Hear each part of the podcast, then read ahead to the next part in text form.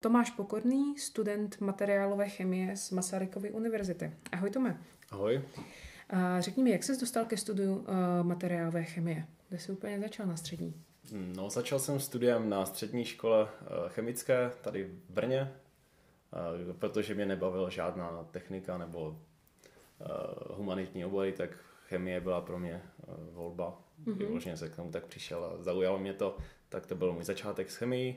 A pak bylo nějak tak logické pokračovat na vysoké škole a vybral jsem si právě Masarykovu univerzitu tady v Brně, kde jsem studoval bakaláře eh, na obecné chemii mm-hmm. a mhm. teďka pokračuji na materiálové chemii magisterský studium. Mm-hmm.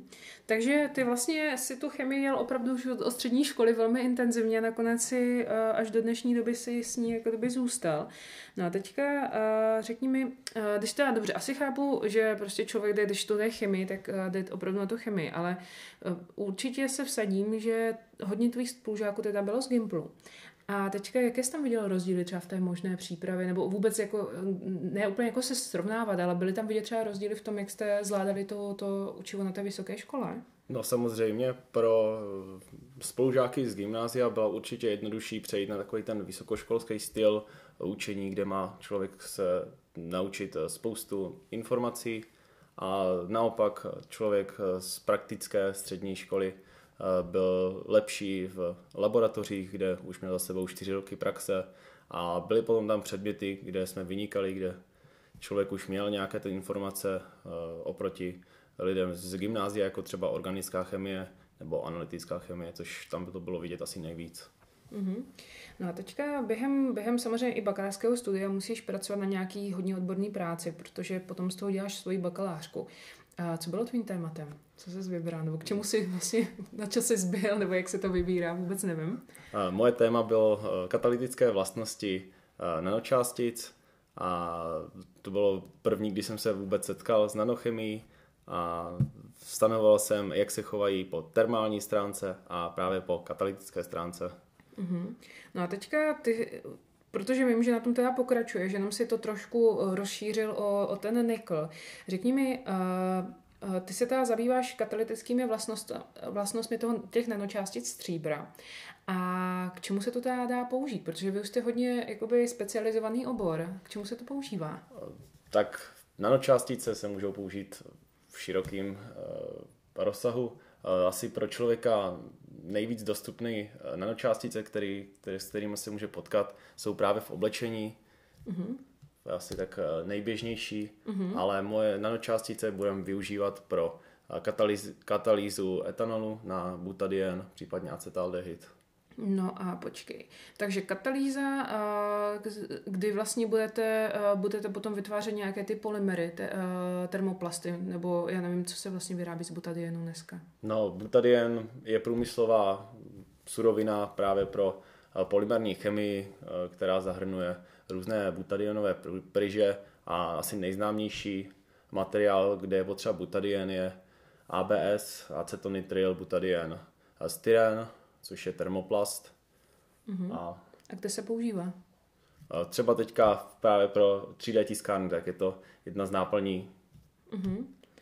No a teďka uh, ještě mi řekni, když teda vy se zabýváte katalytickými vlastnostmi pro výrobu z toho etanolu, jak se to teda dělá dneska? Nebo se to dělá z toho etanolu, nebo se to dělá teda jiným Dneska způsobem? se butadien získává z ropy nějakou rafinérii.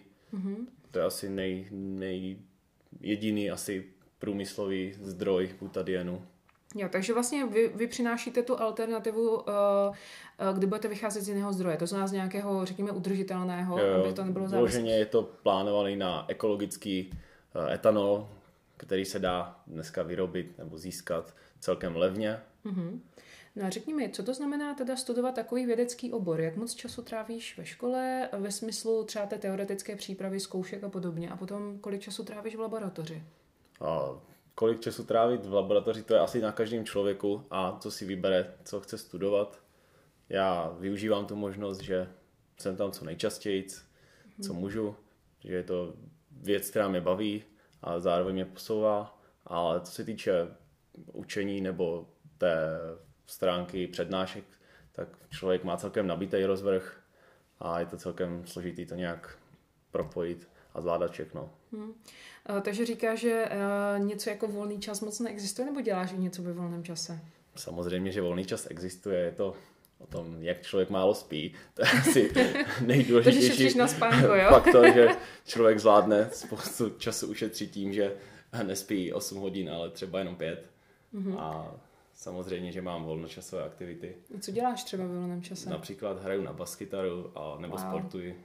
Super, no, uh, teda já se chci dostat i k tomu, protože Uh, když studuješ prostě vědecký obor, tak těch možností dneska je strašně moc. To znamená, není to jenom materiálová chemie, to máš třeba medicínský výzkumy, máš to, té chemie, můžeš do nějaký biochemie, to znamená, můžeš rozvíjet analytické metody.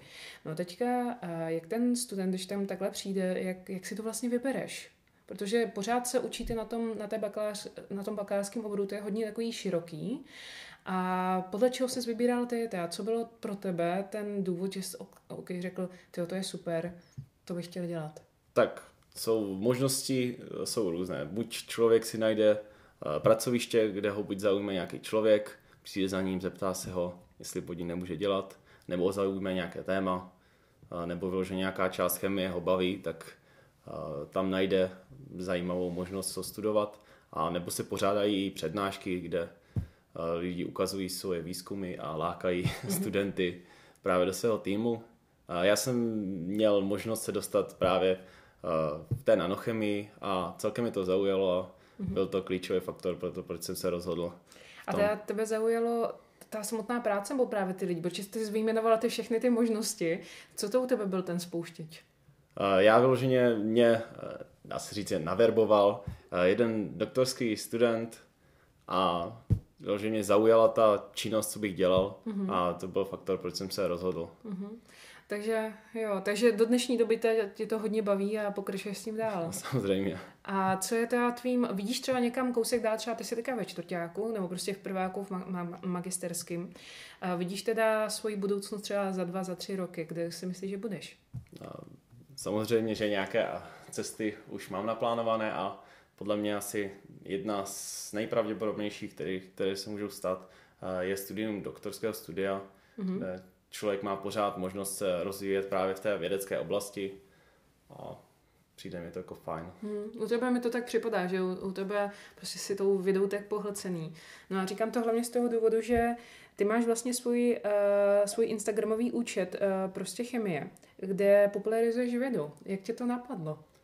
Byl to plán uh, se spolužáky uh, právě ze střední školy, kdy jeden studuje mm, konzervátorství, což je jedna část chemie, a druhý studuje analytickou chemii, že založíme YouTubeový kanál.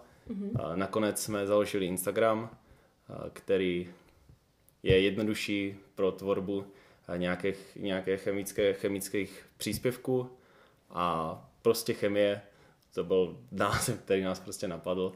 A prostě, prostě. Prostě to bude chemie, tak uh, netrávili jsme čas vymýšlením uh, názvu a byl to takový experiment, který mm-hmm. se uchytil a zůstal jsem zatím u toho sám mm-hmm. a tak nějak se to snažím provozovat, protože mi přijde fajn dát, vědět, dát lidem vědět o tom, co to je vůbec chemie a jaké to má možnosti. No a, a to, jako mě to připadá úplně fascinující, že se ještě nad, nad rámec té své vlastní práce věnuješ i tomuto. Vidí o tom vlastně vůbec lidi, se kterými pracuješ, to zná třeba tvůj vedoucí nebo, nebo tak, ví se o tom, že ty takovou věc prostě děláš navíc? Já myslím, že ne. To je docela škoda, tak doufám, že teď si to poslechnou a budou o tom vědět. Chtěla bys třeba říct, který, které typy studentů jako kdyby se hodí na tu, na tu třeba vědeckou, vědeckou dráhu, případně třeba koho bys fakticky nalákal na to, aby studoval vědu?